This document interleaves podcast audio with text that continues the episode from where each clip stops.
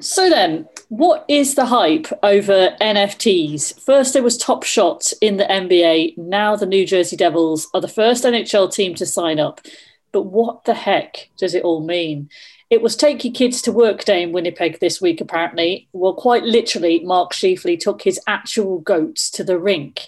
And imagine you'd never watched hockey before until this week's playoffs. That's what's happening in Florida for plenty of new fans taking an interest in the Tampa and Florida rivalry. Plus, Washington or Boston, Minnesota causing upset in Vegas. And I am so sick at the thought of Toronto tanking their first round. I don't think I'll be able to fully breathe until the end of June. So, with that in mind, let's play some music and get started on decoding this week's NHL and talk hockey.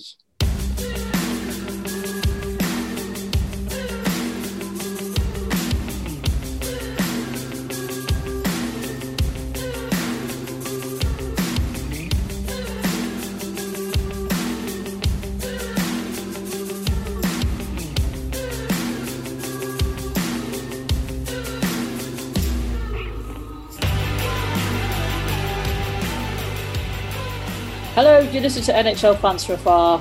My name is Claire Freeman, and I am joined, as always, with Jolon Kemp of the Walker. Hello there. Yes, I'm good, thank you. I'm enjoying the uh, first round of the playoff vibes. What's even nicer at the moment is because of the, the delay in Toronto starting their playoff campaign, I've just been able to enjoy the playoffs as a neutral so far. And what a treat it has been like some of the games that I have watched over the last couple of days have just been so intense and so dialed up to 11 that I find myself, even as a neutral, sitting on the edge of my seat, just wondering what's going to happen next.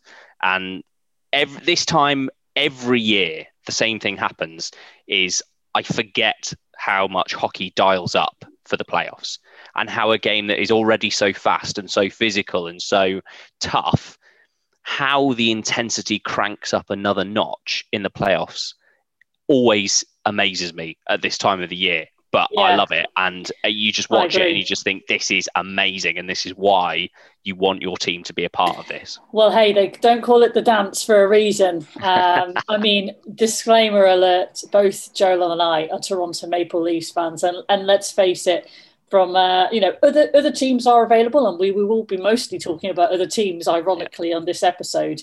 But i do have to say like that sick feeling. I feel like the rest of this regular season was almost like just a warm up like it's it's do or die toronto okay? The last time they won a playoff round was 2004 you know? And even then they didn't qualify for the playoffs for seven seasons after that. Did you know I mean, they have not? I know this is the regular season. Then I'm talking about. Do you know they've not won a division since the seventies?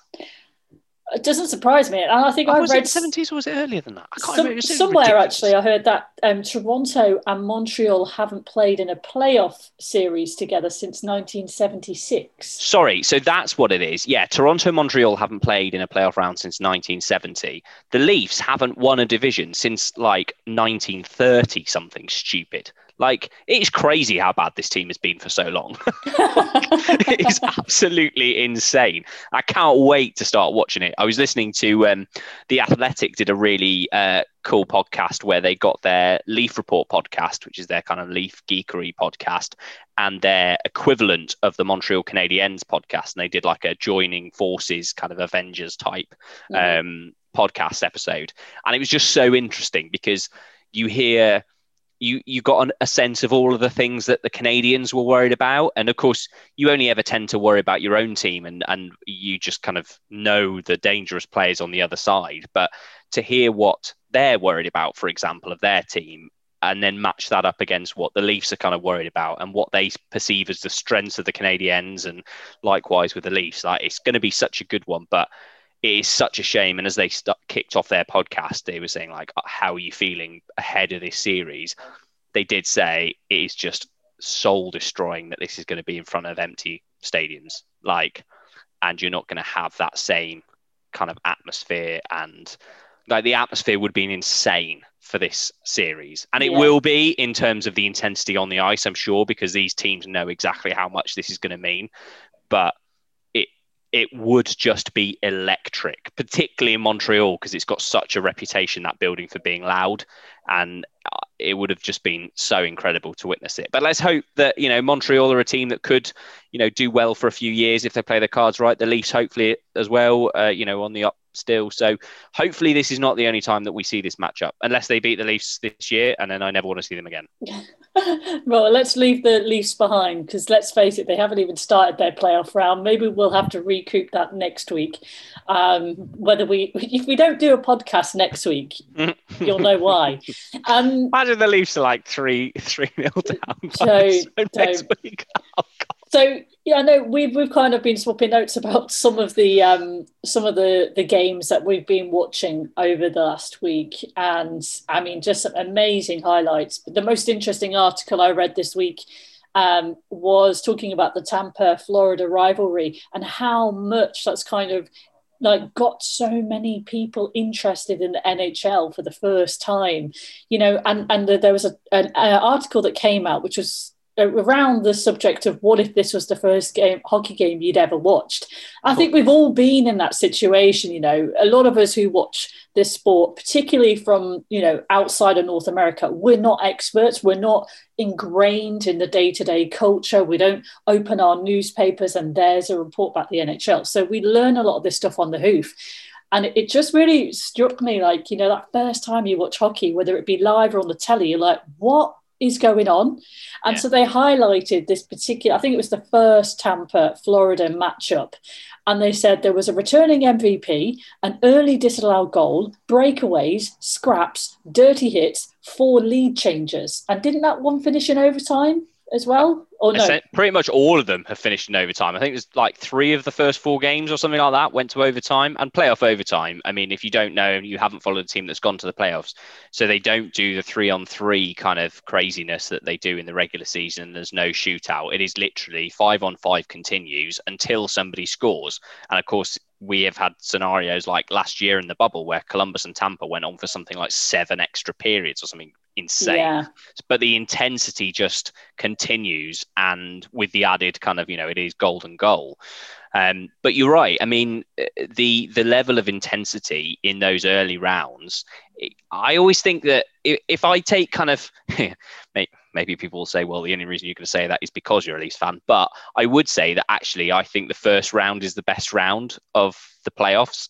And that's not just because that's the only one the Leafs are involved in. It's it is genuinely because the teams are the teams are as fresh as they're ever going to be in the playoffs. Like by the time you're getting to the later rounds, the teams are battered, like because of these early rounds.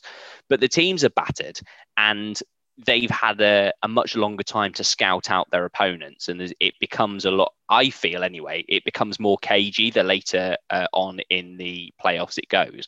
Whereas these opening rounds are just, they're, they're just insane to watch because you have just got two teams who are just going at it and the physicality's there, the energy's there, and the goals seem to be flowing as well, which is great. And as you say, leads are changing. We had a goaltending injury in the Washington Bruins game right on the back. So you kind of your relief goaltender comes in.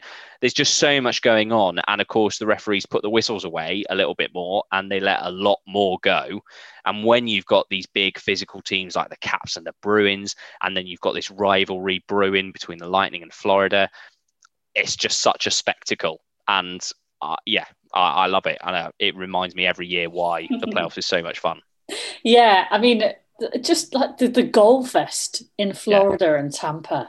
I mean, you know, I think that Florida probably gave away um, uh, too many power play opportunities, and you don't want to give power plays to someone like Tampa, do you? Really, they're not a team no. you penalty kill against. But I thought that Bobrovsky um, was absolutely brilliant in net for, for Florida, and we know his yeah. history really with Columbus Blue Jackets that he was the first goaltender to help take Columbus through to the first round of the playoffs and win a series as mm. well. Um, so I, I think uh, he really impressed me. Um, like you know, you mentioned about the caps change for Washington. Mm. Um, I think Anderson is. Uh, did he get to start in the second game as well? Yeah. Um, but he's like he's like forty or something, and you know a lot. Of, I saw a lot of people on Twitter kind of when he came in was saying like, I didn't even know he was with the Caps. Like this was, you know, he was at the Sens for ages and has had playoff success, but he was like their third choice goaltender. Well, behind can Samsonov. I just say, one of yeah, the things that really confused me, right, was the commentator accidentally said Freddie Andersen instead of Craig Anderson. And I was like, wait, Freddie yeah, got transferred. They traded him. That's where he's been all this time. I was like, Prince, after the transfer deadline, I was really confused. I rewound it and he just mistakenly said Freddie yeah. Andersen instead of Craig Anderson. Well, we always used to laugh in Ottawa Leafs games because it was Anderson and Anderson, like, and the, the two of them in net, and one was spelt with an SO at the end and one was an EN at the end. Like, mm. and I mean, yeah, what a great story for Craig Anderson to come in and get that win. And he looked good. And, you know, for a third choice goaltender, he's a hell of a third choice goaltender to have. Um, but it just shows the depth and how a series can flip on its head. Yeah. The, there was always going to be a question mark over Washington's goaltending this this kind of this these playoffs. And because Samsonov and Vanecek hadn't had particularly good seasons and they've been hot and cold, and Samsonov's had his problems off the ice with with the Caps and I guess, yeah. But then injuries happen, then you end up with your third choice. But yeah, that is such a such a heavyweight series. That though. Well, see the the other goaltender that I just forgot how much I enjoy watching, mm. Marc Andre Fleury. I mean, this guy is like yeah. a flamboyant. Yeah. Um, I don't know what what you call like the dancing where it's all with your arms. Is it salsa contemporary? Flamingo. He's like contemporary. He just like flamingo. he moves around. What's it? Flamenco. Flamingo. That's the animal or the bird. it's like he's just. There was one bit where he did like a roly poly and then yeah. like managed to get back up really quick, um, and his arms are just like this, and there's rolling, and I just I just forgot how, what a joy like he is. But um, who would have, who would have thought coming out of that series though, like coming sorry, coming into that series with the Wild and the Golden Knights, nobody in their right mind would have ever have said that game one was going to be won one 0 and the Golden Knights were going to be shut out with forty two shots. Yeah, I mean nobody's calling that. Like that game was a going to be a barnstormer for goals. You I would do, imagine. I do think though um, this is where I think over the years you start to know what to look out for, and you start looking like you could look at a score line and that tells you one picture. But if you yeah. go a bit deeper, so look at what kind of shots on goal were there, and actually yeah. at one point. Um, Vegas would double the shots uh, to Minnesota. So it shows that actually Vegas have got the depth in terms of defense. So they're not even allowing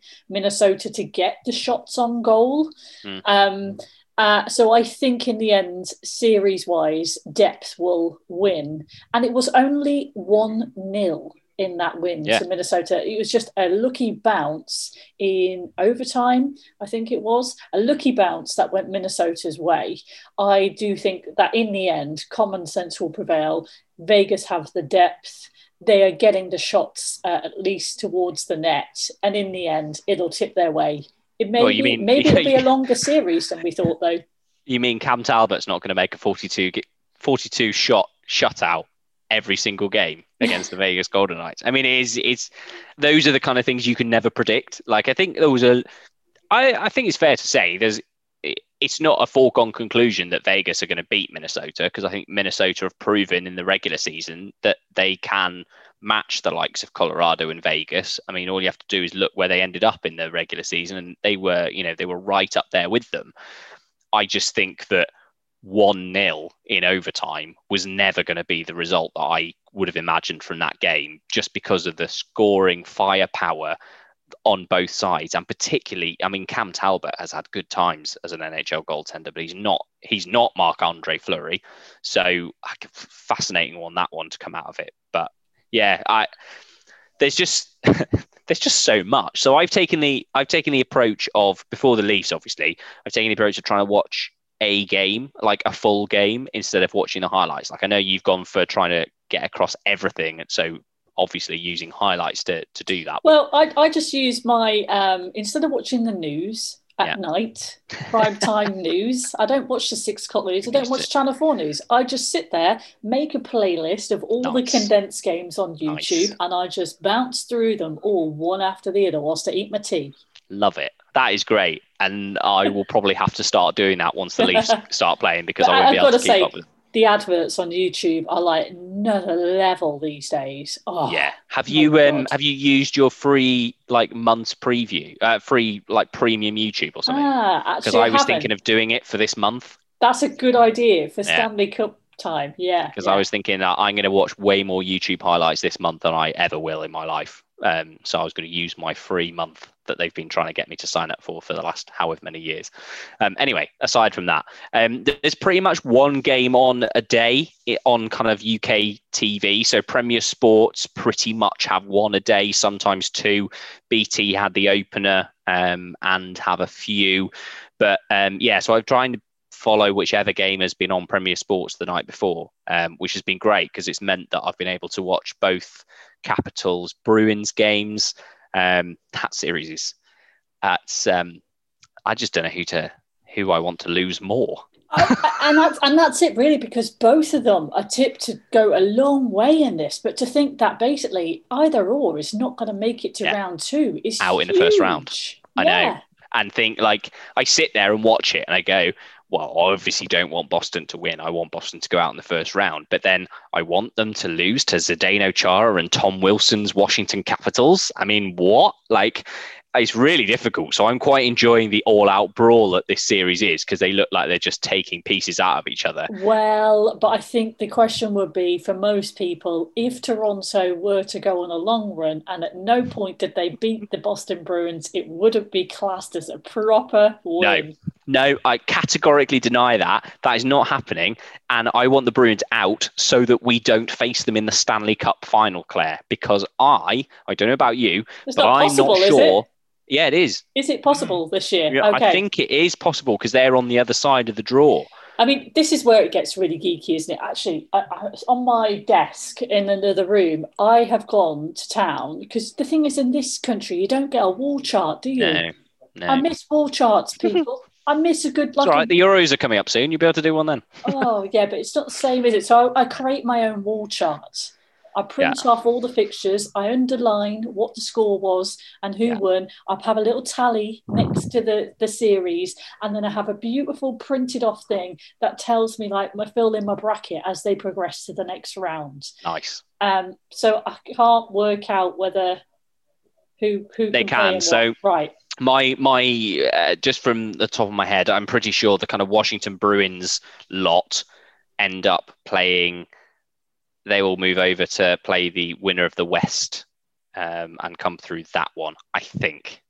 I'm now you- doubting you- myself as I'm saying. Okay, but- if you just take 20 seconds to talk about something, I'm going to I hit mute and I'm going to go right. get my piece of paper. All right. Okay. Um, so as I was saying, I watched the the Boston and the Washington series, and it is a series of who do you want to lose more between the two of them? Because as, as a Leafs fan, you're sitting there and you're thinking, well, I can't cheer for the Bruins, but I'm struggling to cheer for the Caps. Um, at the same time, given some of the players on their team. However, it's a series where you can just sit back and watch them beat each other up, and they will beat each other up. And whoever has them, which Claire will tell me in a minute, whoever has them in the next round, if you're going to be playing the Capitals or the Bruins, you're going to be playing like an absolutely battered team. I mean, it's already gone to 1 1. So I can't see how this isn't going to go all the way to game seven, this Okay, series. I'm back and I have, I'm showing uh, Ah, Exhibit A to uh, to Joe Yes. right now. Yeah, so, we, we, are, you were, were right. correct. We were right. So Boston and yeah, Toronto are on opposite sides this year. which means there is a Page. possibility that they play in the Stanley Cup final, which I don't know about you, but I don't want to test my um, blood pressure rising that high um, because I don't think I can quite handle that. I mean, so You? this this this would this well, yeah. I mean, it's it's a crazy route, isn't it? So if Toronto beat Montreal, then they have to beat either Edmonton or Winnipeg. Yeah. That puts them there. So Um, they have to beat Edmonton probably. Yes, and then they could play either, let's say, it'd probably be Carolina or Tampa. Yeah. Although guess. I'm not, I'm not convinced that um, Tampa will beat Florida. Florida look like a team possessed. And the thing that we keep forgetting, or I keep forgetting about Florida, is they've got Joel Quenneville as their coach. like this guy has been there and done it a lot of times with the Chicago mm. Blackhawks. And if Sergei Bobrovsky comes out and plays like he can do, which he hasn't done all regular season, I mean, a lot of people were saying that he wasn't even going to start in the playoffs. They were expecting to go with Chris Driedger. And to see Bobrovsky come in and to look good and to look like Bobrovsky of old, like that Florida team, and it is deep as well. And with Barkov with a bit between his teeth as well. Mason Marchment I guess, looked really good. Former Leafs prospect is like playing on the top line every now and again. Uh, Duclair, like he looks like he's got so much he wants to try and prove. I, I, again, much like the Caps and Bruins, I wouldn't want to call that series, but I wouldn't guarantee or I wouldn't put any money on Tampa being the ones to come out of it because I think it's going to go probably to Game Seven. See the the the game which I ended up watching a bit of the other day was mm. Pittsburgh New York Islanders. Mm. And Pittsburgh had a bit of a rough ride and then suddenly came out on, on top of their division. But what really impressed me was an overtime win for New York Islanders. Um, Palmieri did this really cheeky top shelf goal. Like, I don't understand. He seemed to, when you slow it down, it looks like he has all the time in the world to just kind of scoop it over the shoulder. You know, of um, of who I can't remember who was in Pittsburgh's net, but even there was a there was a moment um, where like New York Islanders goalie made a save with their toe, you know like it was it was just a fraction like their big toe stuck out and that was enough to like just deflect the puck from going in the corner of the net. I mean these are just like minuscule millisecond tiny little things that make such a difference. And yeah. the energy of that i think was really amazing. And you know you you do say there is almost a bit of um a bit of disappointment, I think, if you're a Canadian, Canadian, not Canadian fan mm-hmm. at the moment, because you're watching these games happening in America and the crowd is just yeah. roaring, and um, and I'm bored now of played in crowd sound. I'm bored of it. It's yeah. just it's so frustrating. And just watching that game, the energy I thought was absolutely brilliant. And and I think most people would probably say that Pittsburgh would take that series. But then New York Islanders have had a couple of um, surprising seasons in the last two, haven't they? Where they and they're also built to win now as well. The Islanders, like they're in win now mode, like, and. I, I agree with you about the crowd. It's such a shame that Canada, you know, isn't going to be able to have those fans in those stadiums for, you know, understandable reasons, but it's still disappointing. But what is good for us as fans of Canadian teams is obviously the games we are going to watch as fans I mean, ultimately, we're going to watch them anyway because they're our team in the playoffs. And the intensity will be there and the gut wrenching moments will be there because you're watching your own team. And then, of course, for us as neutrals watching the games in America, they're the ones that are getting amped up by the fans. So, in a way, we're quite fortunate because you're watching a Canadian, if you were a neutral watching a Canadian matchup, it might be quite flat because compared to some of those American games, because you're right, there's no crowd. Um, but I don't know about you, but watching Toronto versus the Habs. I mean, Toronto versus the Habs for me is a difficult one because my entire family, all the people I know in my family who support, um, you know, a Canadian part of my family, all support the Habs. Mm. So, you know, much as a lot of people in Canada, I am just dreading if the Leafs lose this, this game, and that will be intense. There'll be enough intensity for me just in that alone to make sure that we uh, that, that they go on and win that. But you're right, it is a shame but as a neutral watching the American games, it's great to see it with so many fans in the stadium. So one of the other series I think that really got off to an exciting start was Colorado St. Louis Blues. Now we we kind of had already tipped Colorado to go through. There's a, ah, there's yes. a lot riding on Colorado to get a lot more success and to go really deep. Like we're talking finals. I think it's kind of like if they don't get to the semis or the finals, then it's a bit of a crash. Well, but, but unless they lose to Vegas in round two, like that would be disappointing, of course. Don't get me wrong, but would that be seen as a disaster? Like, I don't see that as a disaster. I don't know. I think the expectation has been that Colorado kind of had a chance last season, but Yeah, injuries caught the better of them. Yeah. So I, I kind of feel like that the pressure is on at the moment. What else would they be able to do? They've got the pieces, and look at that first game. I mean, you know, um, 50 shots on goal. Land- Landeskog, um, who who basically got the Gordie Howe hat trick, didn't he? Oh, did he? Goal, and assist Nice. you know, the first Avalanche's first postseason um, uh, Gordie Howe hat trick since uh, 1997. Hmm. So, you know, talk about making a statement that they want this. And we kind of knew that with the St. Louis Blues that they had had a bit of a battered, bruised route even to get into the playoffs um, in the last few weeks. So you would, again, like we said, favour Avalanches to go through. And if they've got that hunger, if they've got that desire, they've got the setup here. I think, was it um, last year or early this year, they had a couple of um, goaltending issues as well. They just weren't that kind of stable. They kind of hung on through grit and determination to get quite a deep run. But Yeah. ultimately, it, you know, it, it was kind of made on willpower rather than made on depth. Um, Cool. I mean, yeah, they dropped down- to injury. Yeah, Yeah. they, they dropped down to their third choice goaltender, someone you may be aware of in Michael Hutchinson, who, you know, got a couple of wins for them. But you you look at that game and you think, okay, Avalanche won 4 1 against the Blues.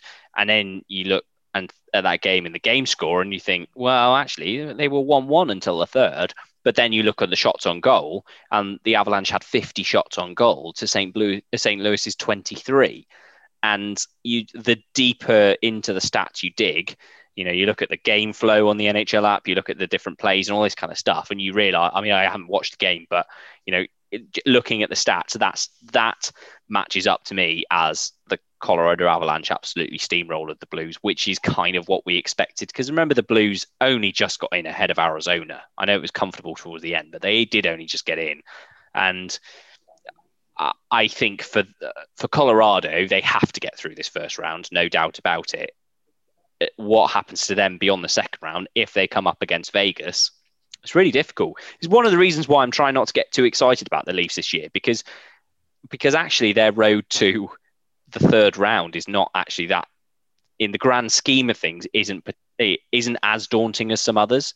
Like because you were saying for Washington and Boston, they could go out in the first round and yet they just came up against a really really tough team and I suppose not so much maybe the same with Tampa but with these guys as well I mean Vegas and Colorado are both so good but only one of them can come out of that Western Conference whereas in the North I guess Edmonton would argue that with the way that McDavid and Draisaitl are playing and Mike Smith and all of this kind of stuff they would you know a Leafs and Oilers second round series is going to be incredible to watch and could go either way. But I know who I would prefer to play between the Oilers or the Golden Knights or Avalanche in the second round. like, yes, please, definitely the Oilers uh, or the Jets if they make it. But I, I think for Colorado, you've just got to you've got to steamroller the Blues so that you just go into that Vegas series and hope, and it could happen that Minnesota really push Vegas hard. And so you're going into that series fresh, and Vegas are coming into it a little bit battered and Mm. shell shocked from the uh, series with the Wild. I think what I like about the Colorado St. Louis Blues matchup is it kind of almost represents a tale of two halves, like the skill and the speed of Colorado, whereas Yeah. St. Louis Blues have been a bit more traditionally of a physical Mm. hit, hit, hit kind of team. Um, They're a tough team. that the way got them a Stanley Yeah. Cup, didn't I'm it? watching them grind out that Stanley Cup that they won not too long ago. You know, they they were they were a tough team to play, and they they outgritted a lot of teams to get through to that Stanley Cup final. They beat a lot of skill based teams to get um, to that Stanley Cup final. So I don't think you know you, you can't rule anyone out in the Stanley Cup playoffs one game in, even if they get absolutely hammered. But there's nothing to suggest that the Avalanche won't go through against St. Louis. Nothing. Um, and I would imagine they're going to try and do it as quickly as possible so they can um, rest up ready for Vegas. I mean, it's um, it's it's it's just absolutely crazy. I mean, uh, yeah, Uh, we haven't even done like a, a bracket. Um, No, this it year. came. I, I think because the quite Leafs started. late. I think because the Leafs started late, the first game caught me completely by surprise. Like I think it was on Saturday. I was wandering around the house. Yeah. And I suddenly I was on Twitter and they, you know, I saw something on NBC and they were like, "Oh, you know, in the Stanley Cup playoffs start tonight." I'm like, "What?" And because the Leafs don't start until like Thursday or something. So I mean, who is yeah, it caught me. The rest out. of those games between Flames and Canucks. I bet even Flames and Canucks fans are watching them. Like, so there's no heard, crowds watching them. I heard on the Steve Dangle podcast they talked about that, and they were saying that basically it's just a three-game series to see which GM gets fired. like it's just, it, there is so. I mean, I, I yeah, who knows? It's absolutely insane that they're playing those games. I guess they have to play them. I I half want to watch one if I had time and I didn't have uh, like responsibilities and things going on. I would half want to watch one just to see how bad it was. Like because we don't very we very rarely in hockey have dead rubber games because there's usually something to play for. And if there's nothing to play for, towards the end of the season, you're hoping for some momentum going into the playoffs. You know, that last like Leafs Jets game was naff, and the the Sens one before that, that you know, the Leafs weren't really putting much in. So those were as close as we could get. But even then, there were things in there like Freddie Andersen coming back, like there was a storyline there, or there was there were things that are important in that series.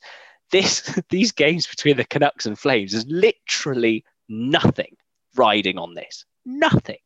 And I, I can't quite imagine what a hockey game looks like where there's no competitive edge at all. but I don't have time to watch them. So Well, I, I think this is where it gets interesting as well because when you get used to watching like NHL playoff games, when you actually go and see a hockey game in person outside of North America, like KHL and DEL aside, Hmm. most places. No disservice to the to the UK at all, but it's no way near the kind of speed, intensity, pace, skill and I imagine it would be a little bit like that. I mean, it's exciting watching hockey in person. Don't get me wrong. Yeah, whether yeah. whether you know, I, I I've been to support the team that are just round the corner from me right now, across the road in Altrincham, who were like you know Altrincham Aces, who were in like the third or fourth division down Yeah, from the top flight. Because it's nice to know that people you know, who is your local plumber or your car salesman, actually play hockey and play on the team at the weekend. It is exciting, but yeah, that speed and that intensity, once you get hooked on it, it feels like anything else. But like watching Formula One cars, but then going to watch, I don't know, Skoda's racing. or just, you know, go over and watch the M6. Like just watch a motorway. the M60, Like- yeah. yeah, Spaghetti Junction on an afternoon. Like just watch the cars go round. It is. I mean, it's, you can't compare it to anything, and it is watching the elite of the elite playing at the highest level with the Mm. most intensity, with everything on the line. And what is better than that? Um, as a fan, to be able to sit back and watch that piped Yeah. into your living room on a TV. The only thing better is to be in the stadium watching it live. But I think the only thing that's better than that this week, I don't know if you saw the picture, which I'm going to share as our episode description of Mark Scheifele bringing Yeah. two goats to work with him. So, I mean, you can tell like it's silly season before the playoffs start. This is the only time they get away with this stuff. He took two goats to practice with him. Just reading the story about this, I don't know, I don't know if you know this. So he basically purchased the goats in March and named them after um, Tom Brady, seven-time Super Bowl champion quarterback, and Tiger Woods, Right. 15-time major tournament champion golfer. Uh, a play there. on the acronym greatest of all time, aka GOAT. Um, he It's about time Winnipeg had some uh, greatest of all time, isn't it? all right, all right. Put your claws away. Let Toronto play a game first before you start doing that to Canadian good teams. All right, all right. Right, he purchased their animals literally just for fun. His pets live on his property where they coexist with his dog Oliver and have adequate opportunity to graze. The trio greets him every morning after he wakes up. They're all best friends. Um, he brought the goats to rink uh, on Saturday, a day after the Jets' regular season finale. They were pretty hung, uh, cool to hang out with, so they were just buzzing around the ice. Uh, but they did make some memories that Jet staff will not forget. The trainers weren't too happy because they kind of pooped everywhere. Yeah. Yeah. As somebody who has a ten-week-old puppy right now, I can only imagine the the uh, yeah, the, the the damage in that area that two goats could cause.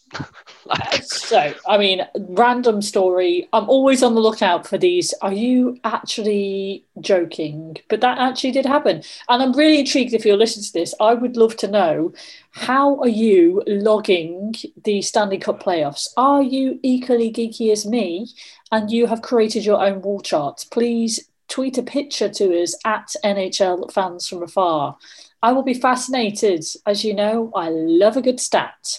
Talking of stats, right? This thing I this this week's geeky geeky geek out. NFTs, right? we need to work on that title. we probably do, don't we? Right? Claire geeks out on another pointless subject. Yeah. NFTs, right? This is the term that I keep hearing. No, NHL, Claire. NHL. No, NFT. Oh. Have you ah. heard about this? A non yeah, yeah. fun- fungible token. Is it fungible or fungible? Fungible, I think. I think fungible. it's fungible. Yeah. I was thinking fungi, like mushroom. anyway, New Jersey oh, Devils, right, stepped into this. So we heard, we mentioned a few months ago about NBA entering with this thing called Top Shots, and there was rumors from Elliotte Friedman that this is going to be something that does come to the NHL.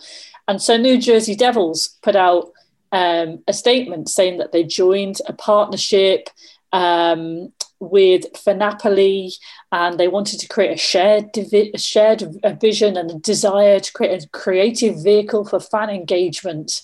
Um, and so it basically looked like these these one of one of a kind coins plus uh, they would get a pair of um, season tickets as well.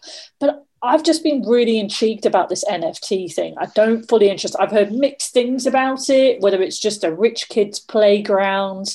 Um, how do like say New Jersey Devils, whenever these things kind of sell on and trade, they get a cut each time it's sold, so that it makes them money forever. Um, but also they're not very environmentally friendly. So I kind so of it's like Bitcoin, isn't it? It's that it's that kind of thing. Yeah. It's a it's the kind of unique. Uh, it's a unique non-physical item that lives online. Like it's you know it's the kind of the collectibles that we would we would have. So like a signed jersey or a, a signed picture of a team or something like that. But Auston Matthews did them. Um, he launched some of his own for for him and some charity work that he was doing, and you know it's artistic Uh, kind of artistic work that he's designed or he's got somebody to design for him and they're unique. So you you buy them and they are unique to you and you own them but of course they they're not physical. So there's not an actual thing you get for them but in the same way that something like bitcoin where you know the currency itself is not a physical thing it's just a you know it's a it's a unique number and there's a finite number of them therefore they have a value. So it's it's a really strange one to try and get your head around. I've tried to work out the whole NBA Top Shop thing and and um, Top Shot thing, not Top Shop. That's a UK clothing brand. Um, but it's it, it yeah. It I'm I'm I'm half there with it. Like I'm a half kind of understanding of it, but it, I mean, it's just like look at the starting bid of six thousand yeah. dollars. You know, you talk about that's yeah. really where they talk about it's like the future of fine art collecting you know a playground yeah. for the for the mega rich and some of like the weird things that have come out of this like crypto kitties that you know people were allowed to like use um like trade and sell virtual kittens uh, someone paid $170,000 for one called Dragon. You know, Nike has used this too. They painted a method to verify sneakers authenticity mm. um, with this thing called Crypto Kicks. Um, so yeah, but apparently uses um, a bit like energy hungry cryptocurrencies. They use a lot of electricity, um, yeah. so that's why they actually generate a lot of greenhouse gas emissions. But I mean, I suppose the main thing is it talks about like what's in the benefit for a seller, and one of the things I was reading about is like how it gives you a way to sell work that there otherwise might not be much of a market for. Mm. Um, and the fact that you can have this feature that enables um, you to get a percentage every time this NFT is sold or change hands. Um, and so that way, as it kind of grows in value, the New Jersey Devils cut or Auston Matthews charities cut increases each time it changes hands. Um, but yeah, I mean, it's it is pretty mind blowing, and I was just kind of surprised about New Jersey Devils, I couldn't tell you anything else about their season. This is the only time I think we have actually mentioned them on the podcast. And they Yeah, they are the ones who are like doing this kind of cutting edge technology. I would not have had New Jersey Devils to be the first one to kind of move into this world.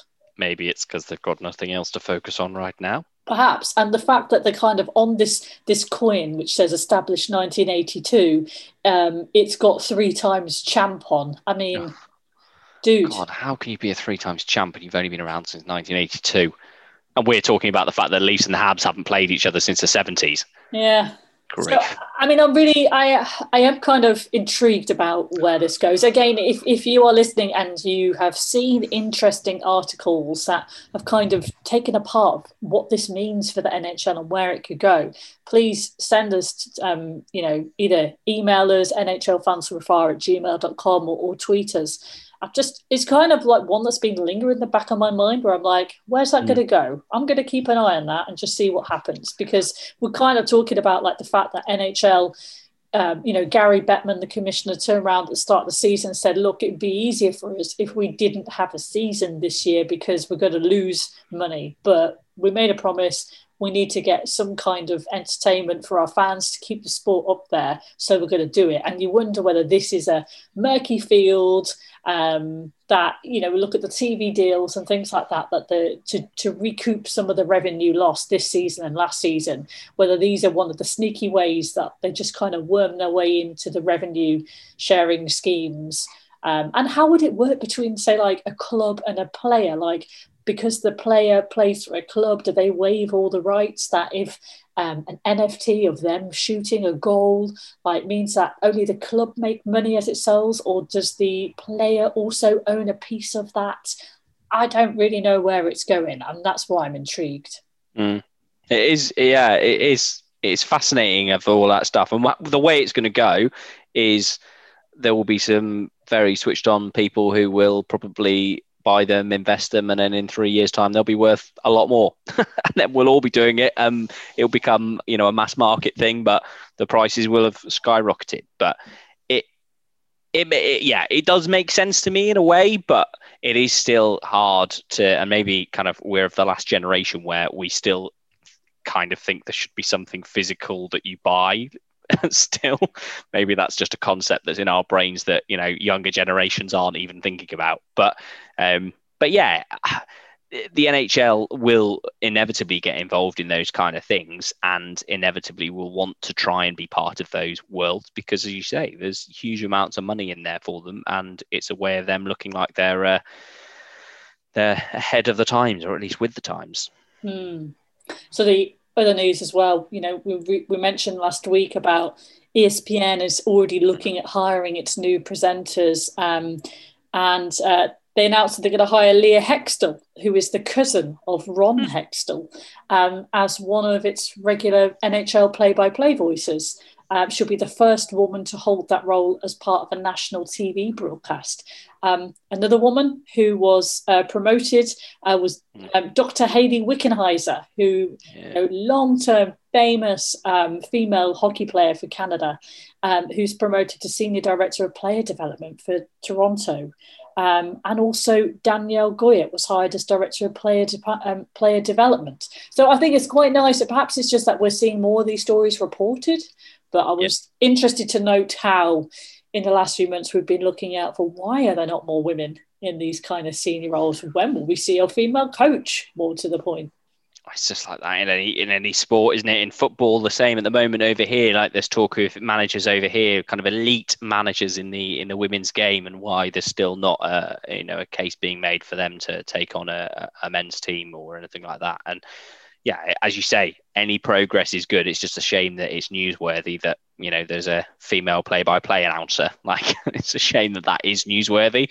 But I guess while it is newsworthy and while these are the first, there's nothing wrong with celebrating those first and um, trying to yeah trying hopefully that it's um it's a trend only going in one direction because we've talked about this before but there have been some fantastic i know we watch a lot of sportsnet content and there's been some fantastic analysts in there who are female and you know the fact they're female is is kind of irrelevant in a way because they they are just very good hockey minds. But I guess because of the fact that they are in a minority, then it's it's worth pointing it out and um, and celebrating the fact. Um, but yeah, hopefully it's only trending in one direction in that sense. Look, you know, if we were to announce that, I don't know, someone, Ray, we said Ray Ferraro had been recruited by ESPN, we reported that. We would say when there's a new coach to a team, why wouldn't we say, hey, look, this awesome person. Absolutely. You know, has got this job and got promotion. I mean, the, the he other- has gone to ESPN, hasn't he, Ray Ferraro? He has, yeah. That's think what we he said has. last week. He's Yeah. such a he is such a a not underrated, but I always appreciate his insight, and that's not always something I get from play by play and and color analysts. And um, I particularly struggle with some of the NBC ones. I don't know why. I just find it a hard listen um, sometimes. But Ray Ferraro on the TSN coverage, like he's got such an in-depth knowledge of what goes on on a bench and what happens around the rink and i don't know i always find his kind of little interjections as just so interesting and Yeah, I mean, for many years, he's kind of been tipped as to whether he would step back into a club Mm. role, whether he Yeah. would go go to be a head coach, whether he would move on to be GM or some kind of management role. I think that's been lingering for quite a long time, you know. He's a very And his interesting guy. connection with the players, he's he's long respected, isn't he? He's got a fascinating story. Google Ray Ferraro if you don't know who he is, if you don't follow a Canadian team. The other news that's coming up this week is Team GB. Yeah. Um, and, well, we should say, in case you're not in the UK or Great Britain, the World Championships. You could be from Denmark, Slovakia, Sweden, Czech Republic. I don't know where you could be listening from. Uh, but the IIHF World Champs start this week. And actually, if you're in the UK, even better that you get to watch all the games for free. Make sure you register first, I would say, if you're not watching on your telly on free sports. Um, I mean, I've just I've just written in my diary all the games actually, and they're great times. They're either 10 a.m., 2 p.m., or there's one at 6 p.m. I mean, first one's on Saturday. You've got Saturday, Sunday, Tuesday, Wednesday, Friday, Saturday, Tuesday. So you know, every couple of days, it's a good old slog. You've got Russia, you've got Slovakia, Denmark, Belarus, Sweden, Czech Republic, and then Switzerland. So it's quite a plethora of, um, you know, uh, I mean, what, what, how does it work? So is this a group um, part then? Because you've been to the World Champs. How does it work? Like, what if people are watching this for the first time? Yeah. What happens? So they play these games, and if they Yeah. win this group, then do they progress to the next round? What happens? Uh, funnily enough, because Team G were only really interested in not finishing bottom, then that was really the only focus of our trip.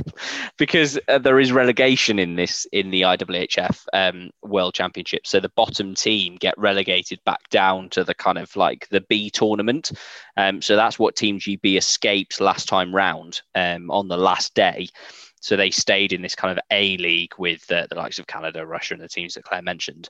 Um, at the top, my I'm pretty sure that it well, formally anyway, it was in two cities. I don't know what they're doing this time round because they've had to kind of bring it all in house. But formally, there would have been two cities. When we went, it was Bratislava and Kosice, and the teams kind of higher up in those leagues then would play against each other in a kind of like gold medal match and, and bronze medal match. Um, but do you know what? We were so focused on relegation, we barely took any notice on what happened at the top of the table.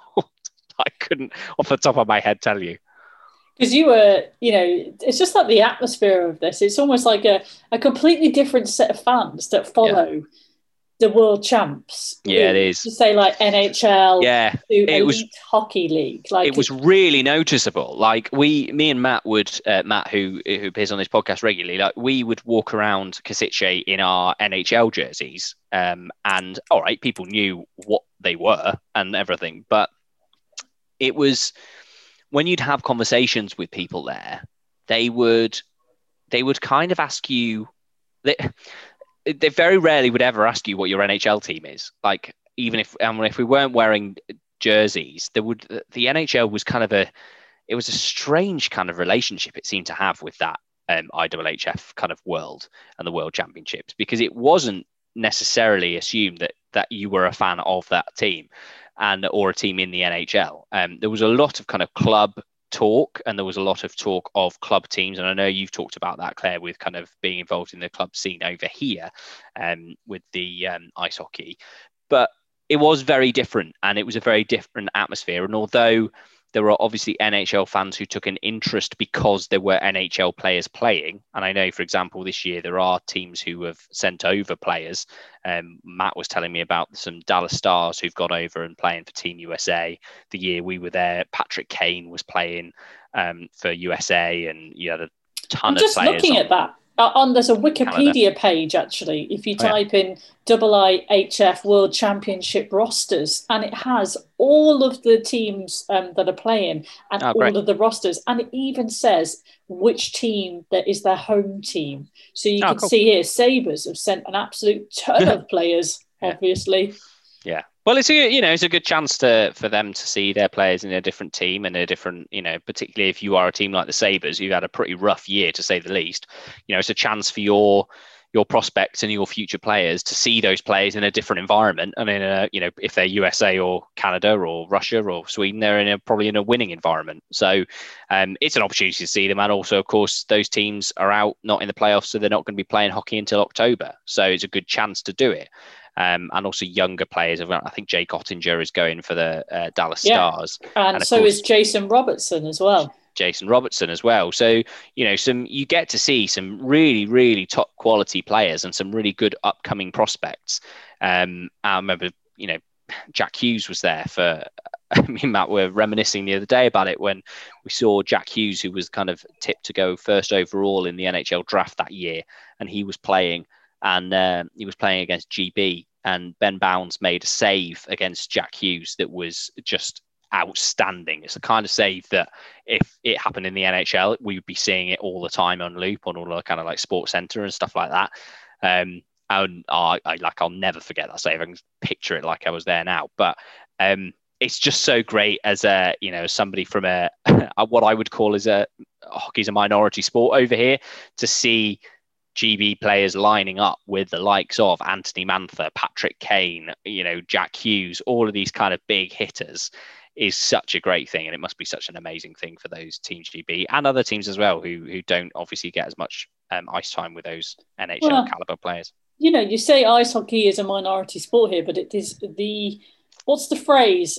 Indoor sport. It is the most watched indoor sport, most Is it? audience, most I don't most viewed. I don't know what the term is, but Yeah. yeah.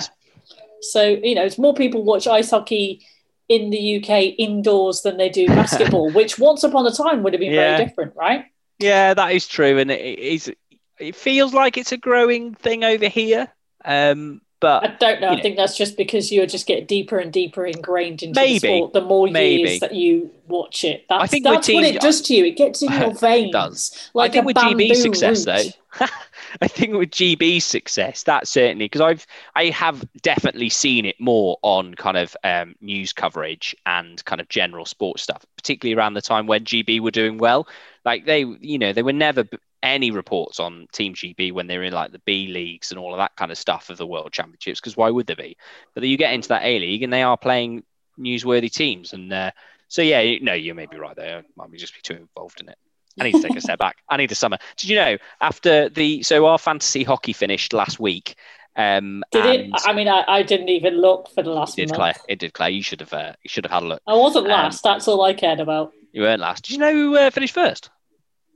what was it? You? Yeah, it was it? Yeah. What a Yeah, I what beat a- Matt. Beat Matt in the final matchup, didn't I? Uh, but anyway, um, what was funny was the the uh, the game finished last week, and this week I got a, uh notification from my iPhone with my screen report.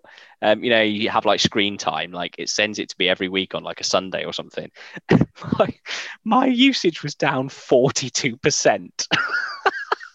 I was like, I think that's linked. I think that's possibly linked. I was like, oh I my think, god. I think that's where fantasy leagues need a warning. Are you Oh. prepared for this to take over your life for the whole of the season. And the thing is, with football fantasy, you can dip in possibly on a Saturday morning, lastminute.com. Yeah. With a hockey fantasy, you Relentless. need to be on it all the time. The moment there's an injury, get in there, sort it out.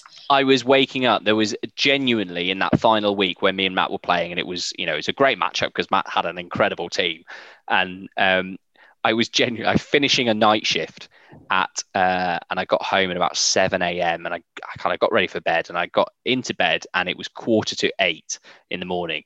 Now at eight a.m. was the time that the game night finished and you were then available to select your team for the following day and do all your transactions i was like I have got to stay awake these 15 minutes to do these moves because I know what's going to happen. Matt is going to be there at eight o'clock and he's going to beat me to the free agents that I want who will become available. And so I was sitting there in bed with my eyes like it, like closing on me with my phone. The next thing I know, I wake up and it's half one and I've fallen asleep with my phone on my face. And of course, all the free agents went. Did I get Bobrovsky? No, I didn't. Matt did at 8.01. But, ah. So, uh, yeah, I was quite pleased Fascinating. because I got so much more of my life back, which is good. so, just in time for the playoffs. Absolutely. So basically, if you have no life at all and you. Well, how are you supposed to have a life? We've got the GB World Championships. You Exactly. just read out the schedule there. You've got the Toronto Maple Leafs coming up for me or your own team in the playoffs. And then you've got the other series that you want to watch as well. I don't, I, but it's too long a period of time to like take two week holiday. Like it goes on for too long. Like I just, oh, it's just who sleep. That's the thing that's going to get lost. I know Who has know. time for that? I know, and and so this Thursday, uh, before Toronto enter into Yeah. the playoffs, I am going to have my first vaccine. I have waited. I feel like I am the last person out of all of my friends and family to finally be offered the vaccine.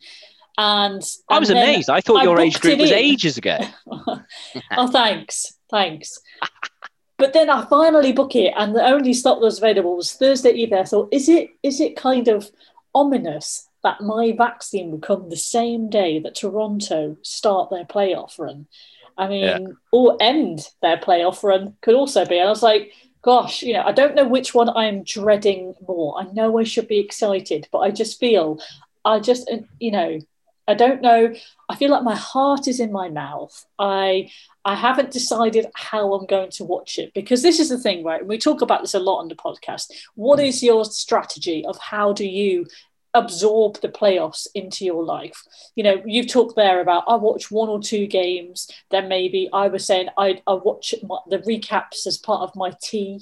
You know, line up the playlist on YouTube. But what about your own team? Or the ones that you're really interested in like do you watch it live and basically lose your life no sleep for about eight weeks? Or do you turn off all your notifications and allocate some time the following morning? I think that's going to be my tactic. I now work for myself. I have written in my diary all of the games and i have not put any meetings on the day Nice. after a playoff game. I am going to work very hard the night before and then have the morning off every time there is a Leafs game. And I know that is a privilege to have because I previously done shift work and that was not a choice. But like, I'm really intrigued about people's like tactics for this because So if, so if the Leafs go on a long playoff run, we might have to do a crowdfunder for you because you'll have turned down so much work. We're to have to help pay your mortgage by the end of this. that's it. When someone says, um, "Yes, Claire, we'd like to uh, discuss that really lucrative business deal with you at 10 a.m. on uh, Friday morning," I'll be like, "Sorry, mate." I free." know. I know what freelancers are like. They make they make these plans. I now, you know, my partner does freelance work, and I know what it's like. They make these plans and these pledges, and then the work comes along. It's like, oh yeah, okay, yeah, yeah, yeah, yeah, yeah. I'll do it. Of course, I'll do it. But um, don't don't worry. So the the vaccine that you're going to have on Thursday will cause you, you know, potentially one day of arm ache. The Toronto Maple Leafs in the first round of the playoffs will cause you at least a week of heartache. So when you're talking about the heart in the mouth and all that kind of stuff, the vaccine will be a breeze in comparison to what the Maple Leafs will inevitably put you through against the Habs in round one. And it'll go on for a lot longer than any side effects. yeah, I know. it is going to be one hell of a ride but just enjoy it because like with all your teams and everything and so easy to say but just enjoy it because this these these round one playoff games happen so little of the time, and it's such a small window just to enjoy it. And yeah, I mean, just good luck unless you're a Habs fan, in which case I hope you have a thoroughly miserable week. so by the time we record our next podcast, Toronto will have played three playoff games, Ah, and Team GB would have played three games. So it's going to be a really interesting uh, Oh podcast for us to kind of see what lies. I mean, looking here, like Colorado, Vegas, they'll have played one, two, three, four, five of their games. yeah, we could have some results by then Um, from round one. yeah, it could be it could be a really exciting one for for next week. Uh, one else we've got here: Edmonton, Winnipeg will have played one, two, three, four games. I mean, yeah, five games for New York Oh, Islanders, Pittsburgh. I'm maybe pumped. not five. Maybe not five. Maybe it's I'm just going to be four. going to be so tired by this time next Tuesday. And the one Yeah. other joy is that my life at the moment, because of this new puppy in the house, as soon as I wake up in the morning, he wakes up and I then have to entertain him for a couple of hours. So I've got to factor that into my day. So I'm wondering whether this year I'll go against what I've done all previous years and actually have to stay up late and watch them when he's asleep and just take the hit in the morning. It's, it's going to be a long, tough week ahead, but God, I cannot wait. Uh, yeah, and hopefully we'll hear from Matt uh, Day Yeah, we're Next back next week. week, hopefully. and find out how he's managing it with a small child in between. Uh, he didn't care. He did. Last year was his year. He did it. He went through to the Stanley Cup final. This year, he's just sitting back watching a game when he can. Oh, it's going to be so stress free, apart from bringing up a child, which I yeah. hear is difficult. Child puppy vaccines. That's what adulting God. is about, people. It's great, isn't it? Unless you're Mark Scheifele. One final question. What jersey are you going for for game one? Ooh, I mean, I've got a jersey which I wore when I went to see uh, Toronto beat Winnipeg Jets in overtime Nice. in 2014 or 2016, I think it was. Okay. And it's got the old logo, Yeah. which is probably not that great an omen, really, because in 2014, the Leafs were frankly awful. Yeah, they were awful. Yeah, But I take with the spirit of that game that I own, I went to my only Toronto NHL game and I wanted it to be a long one. I wanted them to go all the way to overtime because I was there. I wanted to get my money's worth from my ticket. so that is that. And I've also got my cap and I've got my socks. So I'm going to put, nice. And I think I've got gloves. I've got one singular glove. I, I've lost the second glove. I've only got one singular Right. glove. Nice. So I Strong will wear everything that I own that has Toronto on. I've got Wow. a hoodie and I've got a t-shirt as well. Okay. Cool. I need I need shorts. That's what I need. That's what I'm lacking. I have to basically be in my pants with a hoodie, t-shirt, and a jersey, socks, and one glove. So Thursday night. At, what are you uh, wearing, Jolon? I mean, that's Ah, the a conversation I never thought I'd say. What a question. I think I am going to go with the man who is going to make the difference in this playoffs. And I think he's going to, not that it all comes down to one person in a Stanley Cup run, but for the Leafs, Matthews has got to be on his A game. And if he is, and he carries on where he left off in the regular season, Montreal will not be able to match him in a top, you know, their top six is not as good as the Leafs' top six. They might be able to win the bottom six matchup. So I'm going for my Matthews jersey because I want to see him score lots and lots of goals. Okay, right. Well, we'll see how that fares. Hmm. Um, enjoy your sleep or enjoy watching hockey during your your evening meal, however you digest it. You see what I did there? Yeah, very good. Very good. And um, and enjoy Team GB. Go oh, I feel Team sick. GB. I feel sick. We'll uh, we'll be back next week. Have a great week, whatever you get up to.